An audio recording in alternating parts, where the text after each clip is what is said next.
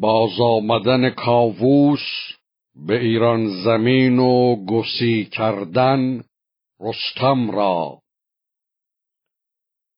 چو کاووس در شهر ایران رسید ز گرد سپه شد هوا ناپدید.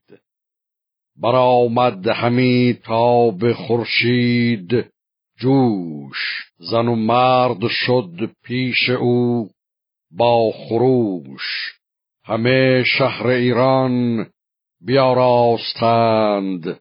می و رود و رامشگران خواستند. جهان سر به سر نو شد از شاه نو. از ایران برآمد یکی ماه نو. چو بر تخت بنشست پیروز و شاد در گنجهای کهن برگشاد. ز هر جای روزی دهان را بخواند به دیوان دینار دادن نشاند. برآمد خروش از در پیلتن بزرگان لشکر شدند انجمن. همه شادمان نزد شاه آمدند. بدان نامور پیشگاه آمدند. تهمتن بیامد به سر بر کلاه نشست از بر تخت نزدیک شاه. سزاوار او شهریار زمین یکی خلعت راست با آفرین. یکی تخت پیروزه و میش سار یکی تاج پرگوهر شاهوار. یکی دست زربفت شاهنشهی یکی توق با یاره فرهی. صد از ماه رویان زرین کمر صد از مشک مویان بازیب و فر صد از تازی اسپان زرین ستام صد استر همه نیز زرین لگام. ببردند سی بدر دینار نیز ز رنگ و ز بوی و ز هر گونه چیز. ز یاقوت جامی پر از مشک ناب ز پیروزه درجی ز در خوشاب.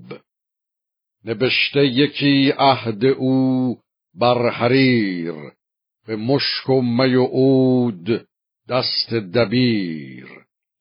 سپرده به سالار گیتی فروز به نوی همه کشور نیمروز. چنان از پس عهد کاووس شاه نیابد بدان مرز کس دستگاه. برو آفرین کرد کاووس شاه که بی تو مبادا نگین و کلاه. دل تاجداران به تو گرم باد روانت پر از شرم و آزرم باد.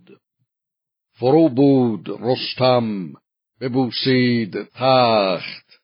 و سیچه گذر کرد و بربست رخت. خروش تبیره برآمد ز شهر. ز شادی رسیده به هر جای بهر برآمد هیاهوی و بانگ درای. به مغزن درون ناله کرنای بشد رستم و شاه بنشست شاد. جهان کرد روشن به آیین و داد. زمین گشت پر سبزه و آب و نم. بیاراست گیتی چو باغ ارم.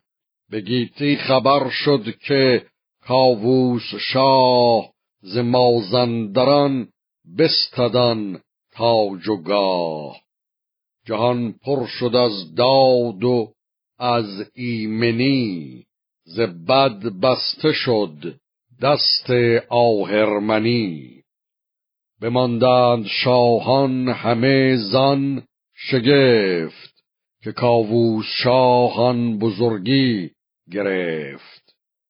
جهان چون بهشتی شد آراسته پر از داد و آگنده از خواسته.